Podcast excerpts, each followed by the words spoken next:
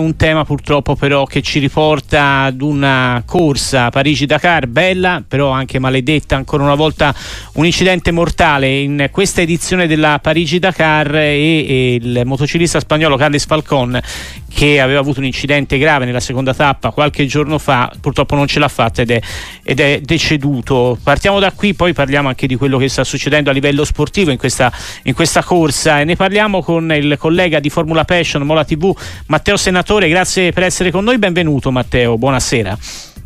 Grazie a voi, buonasera, ciao a tutti. È un, bilancio, eh, eh sì, un bilancio che purtroppo, contando anche tutti gli altri decessi nella storia della Dakar, ci porta veramente a un bilancio drammatico, anche quest'anno purtroppo non fa eccezione. Esatto, esatto, sì, è, la 33esima vittima contando solo i piloti, addirittura senza escludendo tutti gli spettatori e altri tipi di incidenti che sono successi negli anni dal, dal 79. Purtroppo questo, questo, ragazzo spagnolo aveva avuto un incidente nella, nella, seconda tappa, era in coma farmacologico indotto, si, si attendevano notizie appunto in questi giorni, era stato ricoverato prima in Arabia, poi era stato trasferito in Spagna e purtroppo purtroppo oggi la famiglia e il team hanno dato questa, questa terribile notizia, e addirittura il 24esimo pilota morto nelle, nelle moto in, nella storia della Dakar, è davvero un, un bilancio drammatico di un, di un, rally che è sempre molto molto affascinante, ha nell'immaginario collettivo davvero una grandissima presa che purtroppo però ha anche sempre il, l'altro lato della medaglia tragico. Sì, molto tragico e purtroppo insomma questa è una sfida che forse va al di là no, dello sport Matteo la, la Parigi-Dakar e forse anche questo fascino del rischio che però poi ci porta anche a dover fare questa, questa tragica conta di incidenti. Ci dicevi appunto che qui abbiamo il numero delle vittime tra gli sportivi, motociclisti soprattutto, automobilisti, ma anche eh, una gara pericolosa per chi, per chi ha mh, mm, voglia di andarla a vedere dal vivo perché è sempre comunque insomma molto rischioso.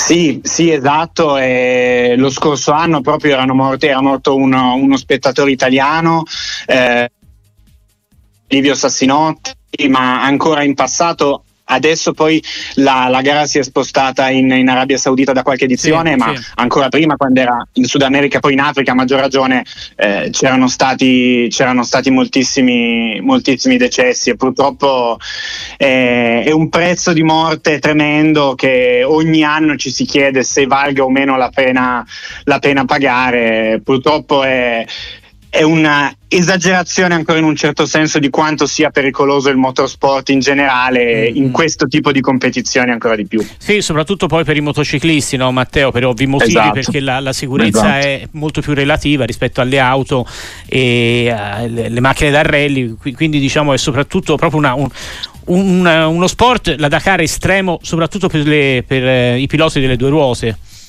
Sì, quello, quello, sicuramente, insomma i numeri come detto purtroppo lo confermano su 33 piloti che sono morti nella storia di questa competizione, 24 erano motociclisti o comunque era collegato alla, alla competizione motociclistica. Sappiamo che ci sono moto, auto, camion, eh, da mhm. qualche anno anche i quad, insomma la, la Dakar è, è, un'avventura un po' per tutti i tipi di motorsport, però le moto hanno intrinsecamente una, una pericolosità accentuata, inevitabile.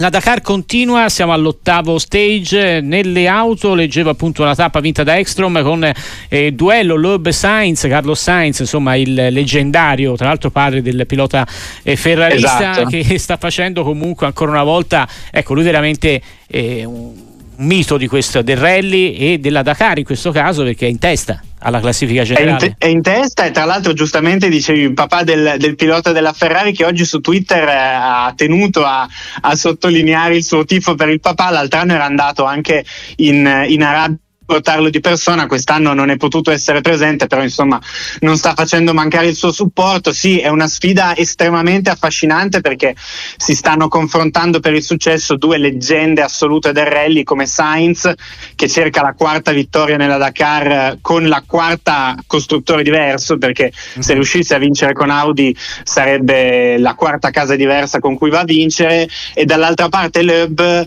che ha vinto nove volte il mondiale rally ovviamente che non è ancora mai riuscito a vincere la Dakar nonostante abbia vinto tantissime stage negli anni. E oggi di nuovo è stata una tappa favorevole a Sainz, è andato a guadagnare 6 minuti eh, portando il suo vantaggio a poco meno di 25 in generale, però insomma mancano ancora 4 tappe, il grosso sembra fatto, però nella, nella Dakar non si può mai dire, già solo ieri aveva perso una decina di minuti Sainz, quindi la, la, sfida è molto accesa, ecco. Eh sì, è anche molto bella tra questi due grandi campioni miti del, del rally e della Dakar. Grazie a Matteo Senatore, Formula Passion, Mola TV, a presto e buon lavoro. Grazie a voi, a presto, buon proseguimento.